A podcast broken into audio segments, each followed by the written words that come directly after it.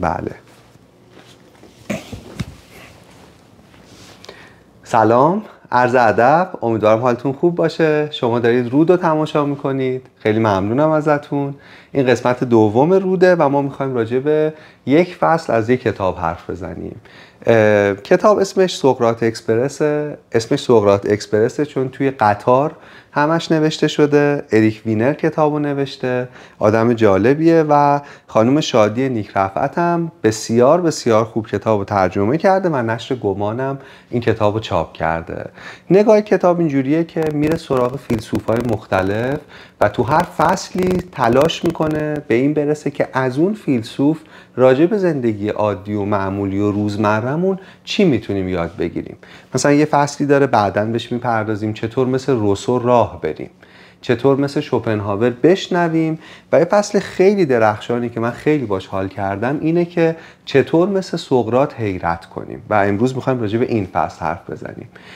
سقرات خیلی به قول یکی از دوستای من که اهل تبریزه آدم پیش دستی گویمالی نبوده. پیش دستی گویمالی اینجوری که اگه درست تلفظ کنم امیدوارم تلفظم درست باشه. به این معنیه که یه آدمی رو بتونی بذاری رو پیش دستی و تعارف کنی. یعنی نشون آدمای رو درواسی دار و خلاصه مهمونات بدی. و سقرات ظاهرش اینجوری نبوده ولی واقعا یکی از جالب ترین آدماییه که تو تاریخ سیاره ما به نظر من زندگی کرده. میگم به ندرت حمام می‌رفته خودش میگه که به نظر خودش یکی از زشترین مردمان آتن بوده پا به رهنه را می‌رفته حتی توی زمستون. مثل فیلسوفای دیگه نبوده دم و دستگاه داشته باشه مثلا مرید تربیت کنه نه. کلاس درسش توی بازار یا توی به قول یونانیا آگورا بوده. با آدمای عادی و معمولی کوچه و بازار حرف می‌زده ازشون سوال میپرسیده. گاهی وقتا مثل اردک را می‌رفته یه صدایی توی سرش میشنیده. گاهی وقتا می‌رفته تو هپروت یهو خوشتش می‌زده. مثلا معروفه که جایی داشته راه می‌رفته یهو 7 ساعت همونجا وای میسه. خوشتش می‌زنه تا بعد دیگه راز و نیازی می‌کنه و دوباره میاد تو همین دنیا و برمیگرده به راهش ادامه میده. یه روزی پیشگوی معبد دلفی که مثلا رو حرفاش خیلی حساب می‌کردن تو جواب این سوال که ازش می‌پرسند خردمندترین حکیمترین انسان آتن کیه؟ میگه سقرات و اینو که مردم میشنون توی آتن پاییز میشه یعنی برگریزان میشه. ملت تعجب می‌کنن که این این آدم عجیب و غریبی که ما هر روز تو کوچه خیابون میبینیمش پا به رهن راه میره این چطور حکیم ترین فرد آتنه؟ به گوش خود سقرات هم می‌رسه و خود سقرات هم خیلی تعجب می‌کنه. و با خودش میگه که خب اگه اون آدم منو مثلا آدم حکیمی دیده من مگه چی می‌دونم که شایسته این لقب باشم؟ و هی فکر می‌کنه با خودش هی تو ذهنش میچرخه و بررسی می‌کنه می‌بینه من اینو که نمی‌دونم این موضوع رو که بیشتر از این که توش جواب داشته باشم راجع به سوال دارم اینو که یه ذره می‌دونم و هی میچرخه و هی جوابی پیدا نمی‌کنه. بعد چند روز انگار به یه تجربه آهان می‌رسه. یه لحظه به خودش میگه آهان می‌فهمه. شاید اون چیزی که من می‌دونم و باعث میشه حکیم باشم از نظر اون آدم اینه که من هیچی نمی‌دونم. یعنی می‌دونم که هیچی نمی‌دونم. و فلسفهش هم اساسا بر همین بنا میشه. مثلا ما هیچ چیزی تو تاریخ اندیشه به نام نظر سقرات نداریم.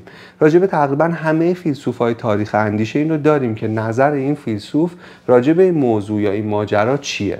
ولی نظر سقرات نیست اصلا کتابی ننوشته خودش. چیزهایی که ازش می‌دونیم به واسطه نوشته های شاگردش افلاتونه ولی به جای نظر سقرات روش سقراطی داریم.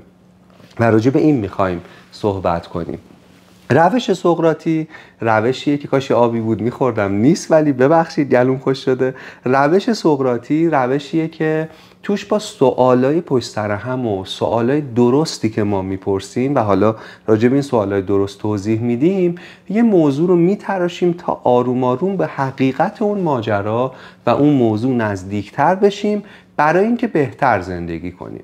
کلا فلسفه سقراط راجع به چیزای خیلی عجیب آن جهانی و کائنات و اینا نیست. سوال مرکزیش اینه که همین زندگی معمولی کوفتی رو چطور میشه بهتر زندگی کرد؟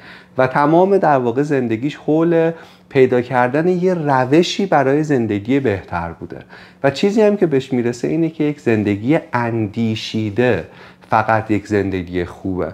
حالا اینکه چطور راجع به این زندگی اندیشه کنیم که زندگی خوبی باشه موضوع بحثمون تو این قسمته. اینم پس گفتم. یه جورایی در واقع لازمه روش سقرات اینه که ما بتونیم دوباره حیرت کنیم. یعنی اون پیش نیازی که باید بگذرونیم پاس کنیم تا بتونیم مثل سقرات سوال خوب بپرسیم اینه که قدرت حیرت کردن رو به خودمون برگردونیم. قدرتی که توی کودکی داشتیم دیدین بچه ها از همه چی حیرت می‌کنن. برای اینکه پیشفرزی راجع به هیچی ندارن. برای اینکه این فاز و این ژست دانای کلی که ما معمولا داریم و فکر می‌کنیم جواب همه چیز رو می‌دونیم رو ندارن و برای همین می‌تونن حیرت کنن. یه مفهومی داره توی کتاب خیلی جالبه. میگه ما خیلی از در واقع گره های زندگیمون باز نمیشه. چون راجع به اون گره ها سوالایی به تعبیر کتاب احمقانه می‌پرسیم.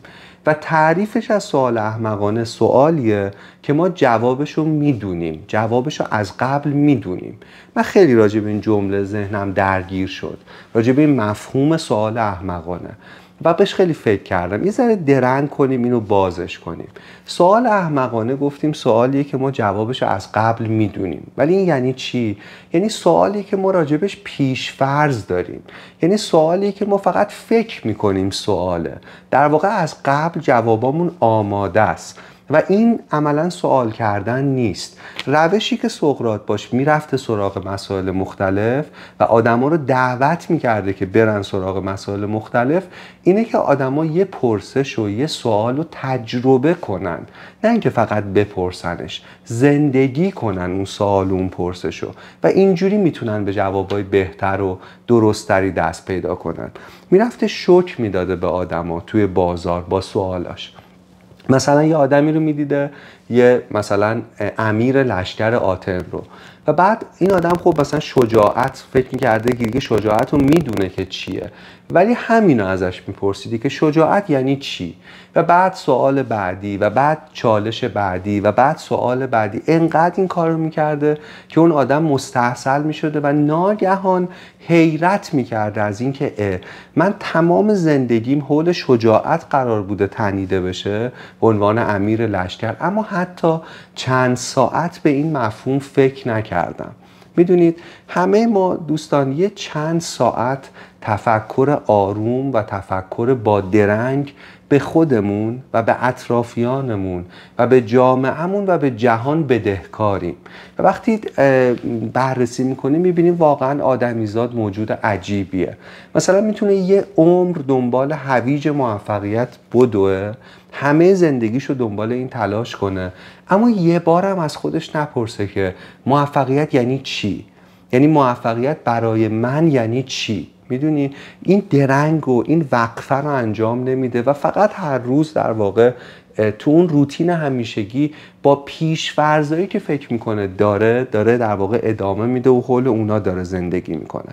نویسنده یه مثال می‌زنه خودش. یه دختر خونده ای داره که تو جاهای مختلف کتابم سر و کلش پیدا میشه و میگه که اگه سقرات اینجا بود و ما مثلا یه گفتگوی خیالی باهاش داشتیم چه اتفاقی میافتاد؟ نویسنده تو جای مختلف کتاب میگه که هدفش یکی از سوالای مهمش اینه که دوست داره پدر خوبی باشه. میگه اگه سقرات الان اینجا بود احتمالا از من می‌پرسید پدر یعنی چی؟ اصلا تعریف پدر چیه؟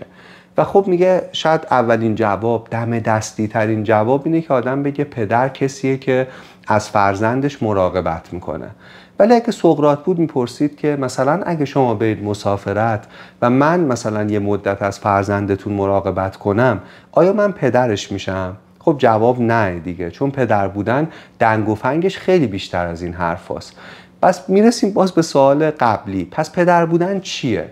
حالا شاید جواب نویسنده اینجا این باشه که مثلا پدر کسیه که تأمین می‌کنه فراهم می‌کنه.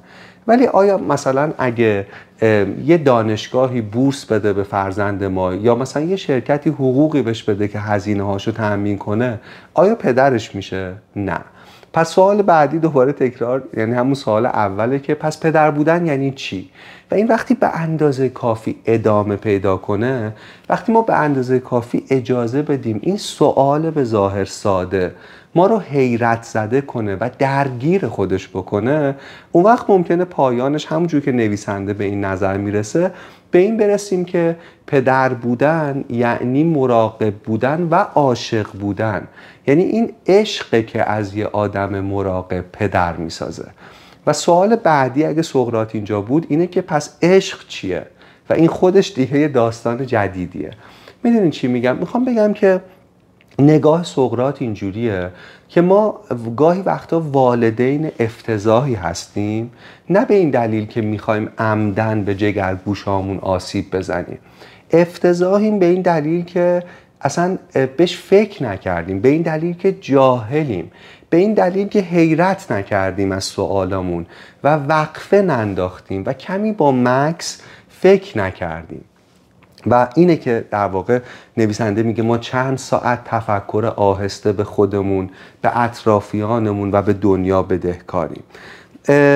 در واقع این اینم خیلی نکته جالبی بود. ویتکنشتاین فکر کنم که میگه که فلسفه مثل مسابقه دو سرعت نیست که هر کسی زودتر به جواب رسید برنده باشه.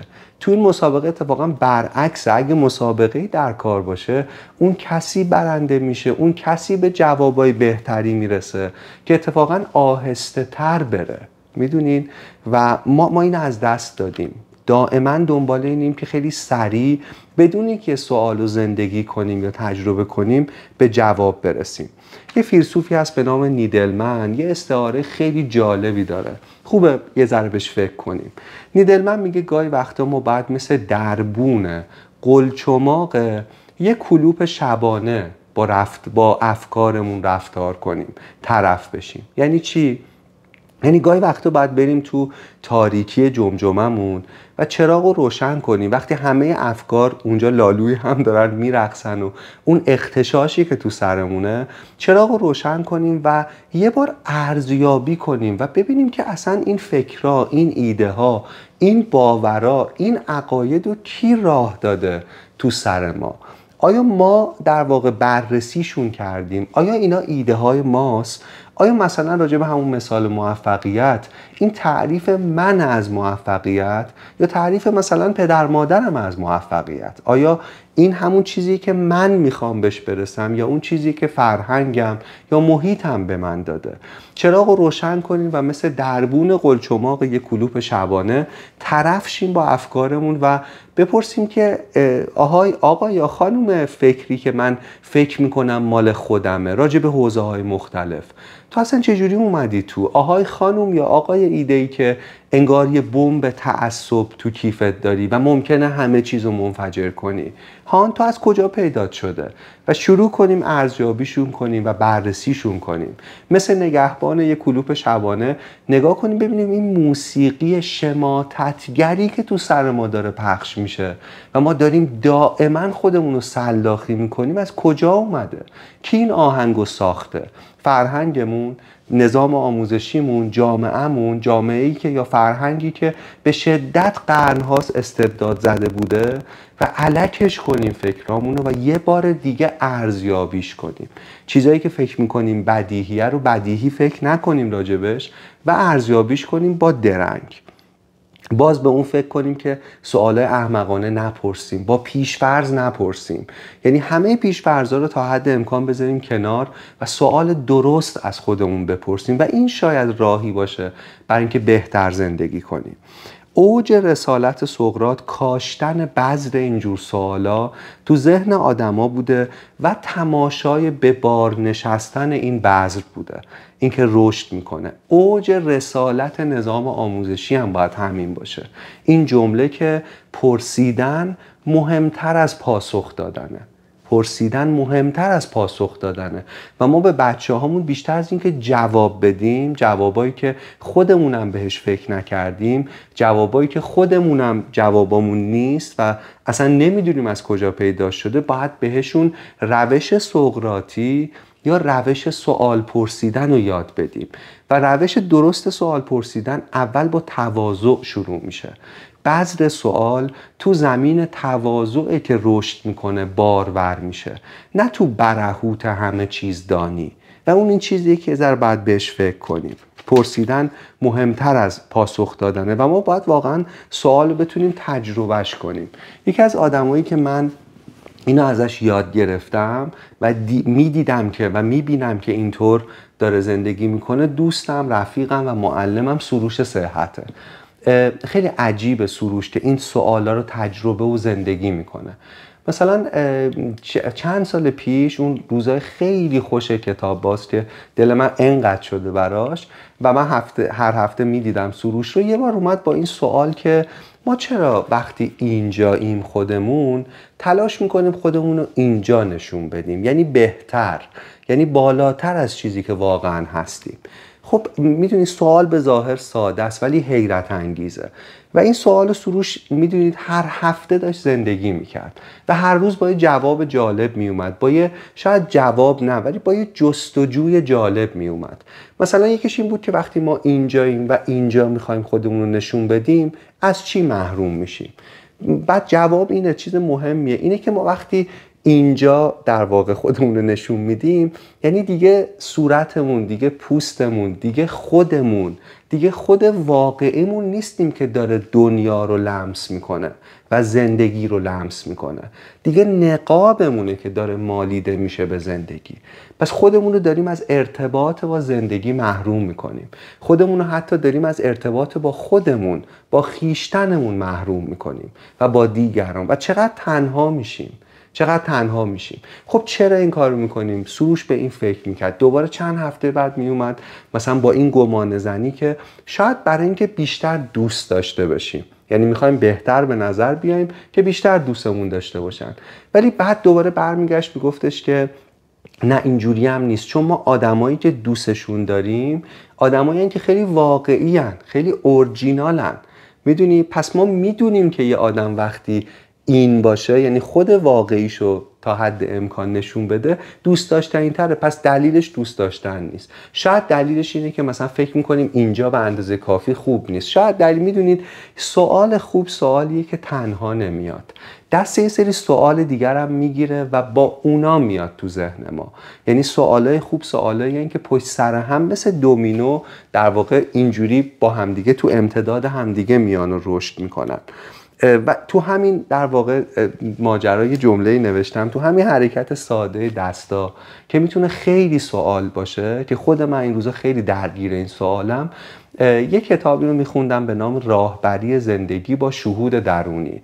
نوشته رابرت الکس جانسون و خیلی جالبه. توش مفهومی داره. تو این کتابم بهش اشاره می‌کنه. اینا خیشاوندن انگار با هم. به نام حکمت. و میگه که وقتی ما در واقع بتونیم به صورت واقعی با پرسشامون مواجه بشیم اون وقتی که می‌تونیم از دانش به حکمت برسیم. یه ذره اینا رو فرقش رو باز کنیم. ببین وقتی ما سوال خوب نمی‌پرسیم ممکنه در نهایت در بهترین حالت اگه تاسمون بشینه و شانس داشته باشیم به دانش برسیم. اما یه چیز مهمتر از دانش هست به نام حکمت. فرقش چیه؟ دانش چیزیه که ما به دست میاریم اما حکمت چیزیه که ما میورزیم. دانش چیزیه که ما می‌تونیم بذاریم تو تاخچه پشتمون و مثل کتاب با آدمون نشون بدیم که ببین من چقدر دانش دارم. اما حکمت رو لازم نیست تو تاخچه بذاریم. حکمت رو چون میورزیم معلوم میشه. یعنی یه آدمی که حکمت داره با حکمت زندگی می‌کنه معلومه که در واقع حکیمه. می‌دونین؟ دانش مثل این میمونه که ما یه کتاب بخونیم ده تا کتاب بخونیم. راجع به اینکه مثلا ویالون چیست اما حکمت مثل این میمونه که ما ویالون بزنیم. یادتونه توی کتاب باز این جمله رو می‌گفتیم که یه ضرب المثل اندونزیایی بود فکر کنم که میگفتش که دانشی که در بازو ساکن نشه شایع است و حکمت شایع نیست. چون دانشیه که در بازو ساکن میشه. یعنی دانشیه که ما میورزیمش و وارد زندگیمون میشه. و این می‌دونید این جمله رابط اریک جانسون رو یادم نره. خیلی دو بار می‌خوام بگمش. خیلی جمله مهمیه. میگه آنچه هستی تو را شفا می‌دهد نه آنچه میدانی. آنچه هستی تو را شفا می‌دهد نه آنچه میدانی. و آنچه هستی حکمته و آنچه میدانی دانشه و بین اینا کیلومترها کیلومتر فاصله است. و چیزی که این فاصله رو می‌تونه پر کنه سوالهای درسته و روش سقراتیه برای پرداختن به اون سوال است. بریم سراغ سکانس آخر. سکانس آخر در واقع این فصل راجع به مرگ سقراته سقرات انقدر از آدم و سوال پرسید و انقدر کلافشون کرد که حکم اعدامش به جرم فاسد کردن جوانها صادر کردن. و بعد شوکران رو می‌خورد و از این دنیا می‌رفت. کلی تابلو نقاشی در این مورد دیدین که سقرات داره شوکران رو سر می‌کشه و شاگردانش هم دورشن. سقرات این کار رو می‌کنه افلاتون اینجا رو خوب توصیف کرده و نوشته و توضیح میده که همه ناراحت بودن و همه گریه می‌کردن غیر از خود استاد غیر از خود سقرات و دیگه اون لحظه هایی که داشت جان از بدنش می‌رفت یه جمله خیلی زیبا میگه که دیگر وقت رفتن رسیده است. من رهسپار مرگم و شما رهسپار زندگی. کدام یک آزم جای بهتری هستیم؟ بر همه پوشیده است جز خدا.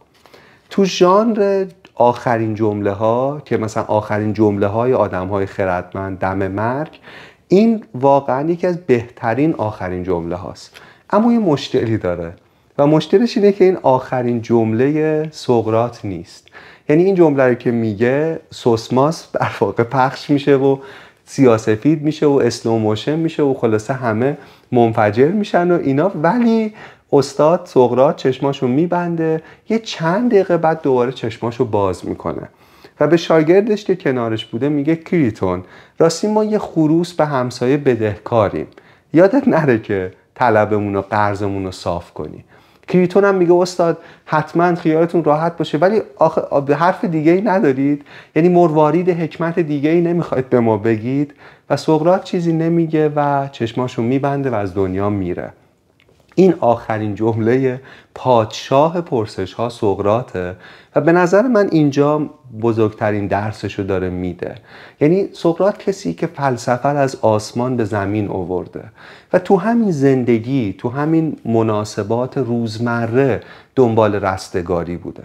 و اینم خیلی حرف مهمیه که گاهی وقت سوال مهم و جمله های زیبا رو ول کنیم و به همین چیز روزمره فکر کنیم و ببینیم چطور می‌تونیم همین زندگی رو بهتر زندگی کنیم. و کل روشش همین بوده که وقتی سوالای خوب از خودمون بپرسیم و به اندازه کافی اجازه بدیم سوال ما رو حیرت زده کنه که به خاطر این حیرت بریم دنبال جوابا می‌تونیم. بهتر زندگی کنیم. به عنوان مشق این قسمت به این فکر کنید که سوال شما چیه؟ سوالی که تو ذهنتون دور می‌زده ولی فرصت نکردید یا فکر نمی کردید مثلا اهمیت داشته باشه چون به نظر بدیهی می‌رسیده یا فکر می‌کردید جوابشو می‌دونید اما الان می‌خواید یه ذره جدیتر جستجو کنید می‌خواید اون پرسش رو زندگی کنید چیه؟ و تا قسمت بعدی به این فکر کنید اگه پایین این ویدیو هم برای ما اون سوال میشه بنویسید و می‌تونید بنویسید بنویسید که خیلی خوبه. منم می‌خونم و کیف می‌کنم. شاید اون سوال الهام بخش باشه برای من برای بقیه که سوال ما هم بشه. ولی اگه ننوشتیدم اب نداره. فقط تا قسمت بعدی شروع کنید بهش فکر کنید. به روش سقراطی و سوال خوب از خودتون بپرسید. و من فکر می‌کنم شاید راه باز شدن بسیاری از گره های فردی و اجتماعی ما همین باشه که یاد بگیریم مثل سقرات حیرت کنیم. خیلی ممنون که ما رو دیدید. براتون بهترین آرزوها رو دارم.